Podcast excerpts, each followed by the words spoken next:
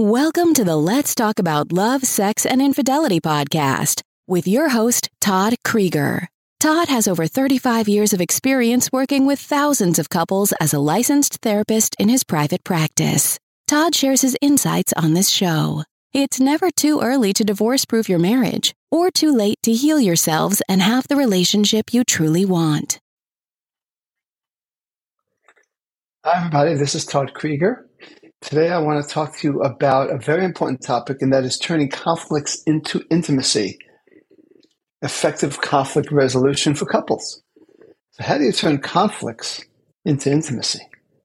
I mean, usually people look at conflict as a bad thing.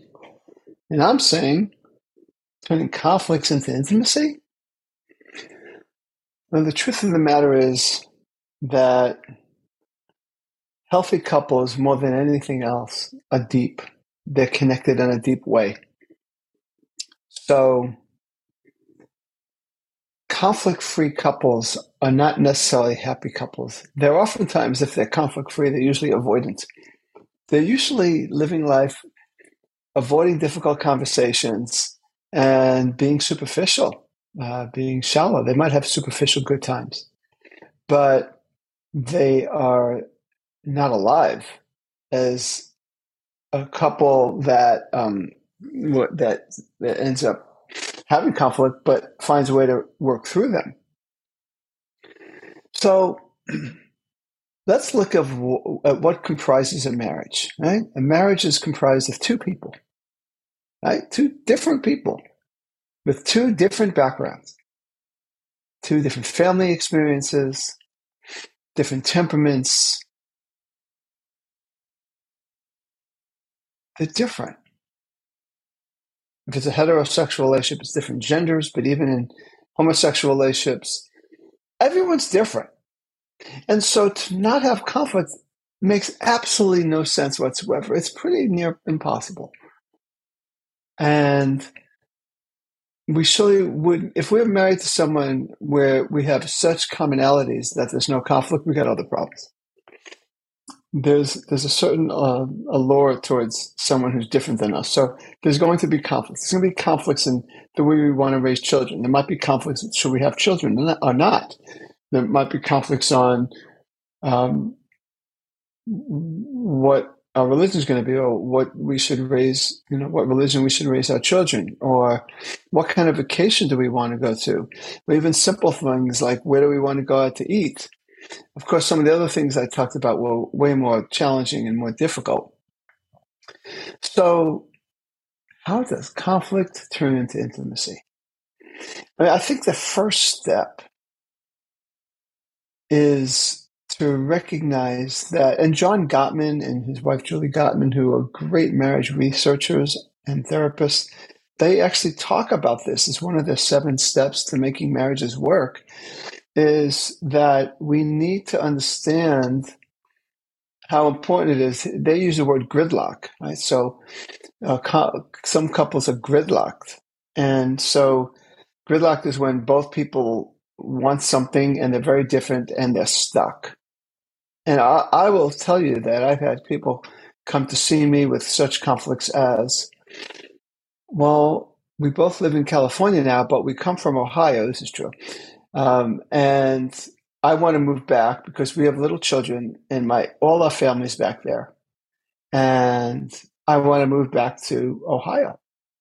And the husband says, um, I will be miserable in Ohio. I developed uh, this job. I think he was some kind of a high school coach slash teacher, and he also coached um, outside of the school system. And he just hit it nicely in this area where I live, which is Orange County, California. And it, you play all year round because the weather is so great. Even though it's been raining here for the last three straight days, but that's unusual. Typically, uh, in a in a sport like him, it's all year round. There's a lot of reasons why he wanted to stay. There's a lot of reasons why she wanted to leave. So how do you deal with that? What John Gottman, again, great marriage researcher, uh, talks about is that within every conflict there are dreams. So let's look at this couple through the lens of what John Gottman says that through every conflict there's dreams. So the wife in this uh, in this picture has a dream of having family all around as they raise their family. She was raised in a very warm, close family and had access to aunts and uncles and cousins. And that was very, very important to her. He had a family where his dad was not a very effective provider and was depressed.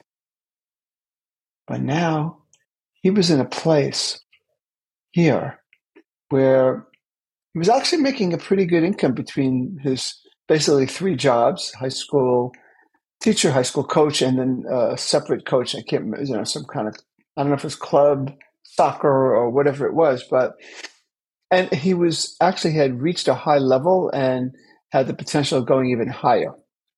So he was here now providing for his family, and plus, it was the happiest he had ever been. So you could see where his dream to be a happy, contributing, providing father, unlike his father, would be very important to him. You could see where the idea of wanting to go back home for her and be and expose and have her kids have a closeness to all their extended family like she had that was so important to her. You can see how important it is, right? Before we resolve a conflict like this, we need to get to know each other. This is when they came to see me, they thought the problem was that she wanted to move home and he wanted to stay here. Well, yeah, it was that, but the problem was really about their dreams. And their dreams collided with each other.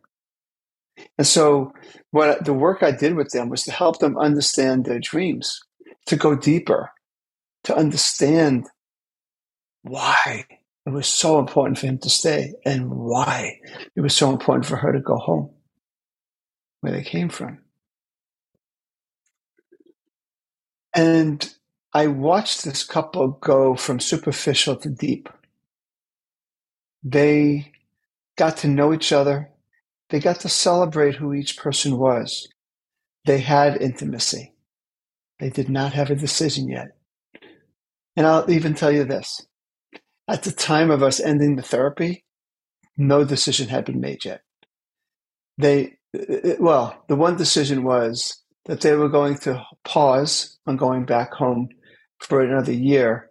And the reason for that was kind of uh, not only for him, but for her. There was something she was doing, that I don't remember it now, that made sense for her to, whatever she was involved with here in this side of the country, she wasn't ready to leave it for another nine months or to a year. Um, and I didn't follow up on them. So I don't know what happened. I don't know where they ended up. I don't know if they stayed in California, went back to Ohio, but I could tell you this that they were connected. They understood each other and they appreciated each other. They, they didn't look at each other as you're someone who doesn't care about me, um, that you don't appreciate my dreams. They were able to understand each other's mutual dreams, and they were important dreams. And you could look at many, many situations, many conflicts like this that you know it, it might be something a big dream it might be just a little goal or a desire that's very important to somebody but conflicts are, are an opportunity to discover each other to learn more about each other what makes you want to do that so badly how often do we actually stop and go you want something the opposite of me but let me just pause on what i want and not push my agenda and just ask you, why is that so important to you? I'm curious. There you go. Curiosity. If you've heard me say this before, you might hear me say it again. Curiosity is one of my most fav- famous wor- favorite words working with couples. You become curious. Why do you want to have this thing that's opposite of what I want? What makes that important to you? Let me learn about you Let me be curious about you. And that's that's the trophy. That's the gold medal that conflicts offer us. We get to know each other. Now, even though uh, that situation, I don't know how it ended up. I've worked with many couples where they've had conflicts. I mean, thousands and thousands and thousands. And ultimately, when you get to a place of intimacy, into me you see, or into you I see, intimacy. Okay, when I see you and you feel like I got you, I understand you. Not only is there a sense of closeness, but oftentimes from that from that position, it's easier to compromise. Creative options become apparent oftentimes, and like I said, sometimes things are not 100% resolvable. I mean, again, John Gottman talks about how 65% of conflicts are unresolvable. 69%, I think, was his actual figure. 69% of conflicts are unresolvable. It's not a clear res- resolution. So we have to learn to live with some things. It's not perfect. We learn to live with not getting everything we want. The other 31%, great, let's go for it. Let's resolve it. Fine. But we learn as we as we recognize these conflicts are an opportunity to learn deeply about each other, we it's sometimes easier to live with not getting uh, what we want. So you might, as you listen to this, think about your own conflicts that you have with your partner. If you're not in a current intimate relationship, maybe with some other family member or friend. And look for, you know, you want to ask, what's the dream or what's the desire you have in you? And be curious about it. It's amazing what this does. It really is. And it's the deeper truth. It's, it's truly, you know, I always say we want to look for what's truly true. And quick reactions and getting stuck in power struggles means we're leaving out information. Sometimes it's information that the person doesn't even know why they want it so bad. And oftentimes it's just by being interested and by being curious that the person can discover and have a have an insight like, oh, that's why this is so important to me. So not only does it get clear to you as a partner, we can get clear to that person themselves what's going on. So celebrate conflict as opportunities to learn about each other stop being insistent that there's no detours in relationships. Relationships are full of detours. The benefit of relationships is you have someone who's with you. The challenge of relationships is that you have somebody who's with you. you know, you, you have to think about the other person. You have to compromise. If you're by yourself, you know, you have you have maybe the problem of being by yourself, but you can do whatever you want. So we want to accept the detours of relationships, be interested in our partner and what's behind their um, opposing desire or conflict with you and learn. So that's what I wanted to say. Celebrate your conflicts. This is Todd Creager, making the world safe for love. That's it for today's episode of Let's Talk About Love, Sex, and Infidelity podcast with your host, Todd Creager.